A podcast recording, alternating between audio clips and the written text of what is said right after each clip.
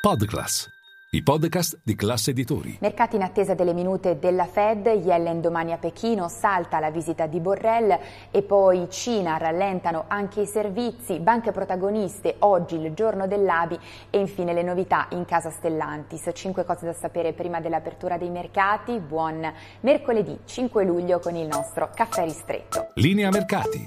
In anteprima, con la redazione di Class C N B C, le notizie che muovono le borse internazionali. E dunque, uno, partiamo dalla seduta borsistica. Oggi Wall Street torna agli scambi dopo la pausa festiva. Mercati in attesa della pubblicazione questa sera delle minute della Fed. Dunque, i verbali dell'ultima riunione di politica monetaria in cui la Banca Centrale Americana ha optato per una pausa nel ciclo di rialzo dei tassi. Venerdì, poi, in uscita il rapporto sul lavoro americano. E dunque, non farm payroll e minute, staremo a vedere se muteranno quelle che sono le attese, se influenzeranno quelle che sono le attese del mercato per quanto riguarda la prossima riunione di politica monetaria, il prossimo meeting della Fed in programma a fine luglio. Al momento il mercato prezza con l'ottantasei per cento delle probabilità un aumento dei tassi di venticinque punti base. E poi due, il segretario al Tesoro degli Stati Uniti Janet Yellen si prepara a partire domani alla volta di Pechino, mentre resta alta la tensione dopo la decisione cinese di eh, limitare l'export di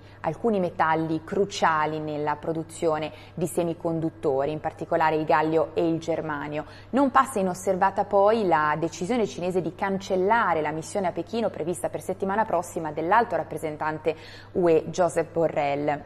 Tutto questo arriva in un momento delicato anche per le relazioni tra Bruxelles e Pechino, mentre è in corso un'opera di de-risking da parte di eh, Bruxelles.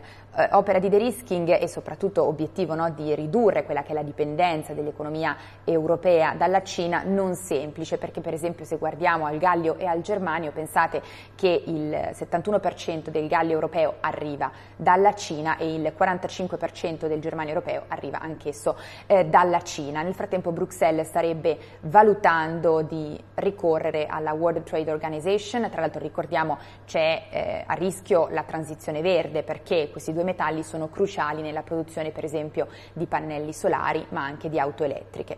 E poi eh, tre, sempre a proposito di eh, Cina, dopo la manifattura rallentano anche i servizi, questa mattina l'indice P M I, bene per il mese di giugno frena a eh, cinquantatré virgola nove punti dopo gli oltre cinquantasette solo di un mese fa.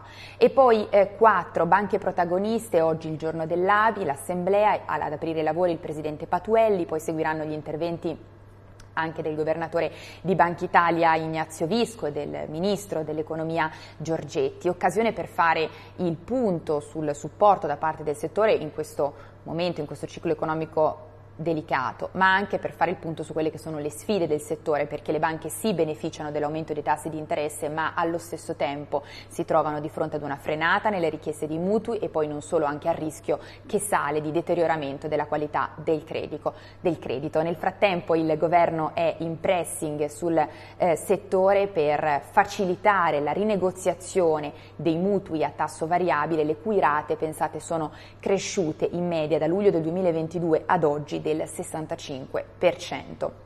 E poi cinque, concludiamo con le novità in casa Stellantis annunciate nella serata di ieri dal Lingotto a eh, Torino, due nuove auto elettriche, la seicento e eh, la Topolino, definite eh, simbolo dello stile italiano, ma, e sta facendo discutere, non verranno prodotte in Italia, in particolare in Polonia e Marocco. E tutti vi aspetto in diretta, Caffè Affari con tutte le notizie.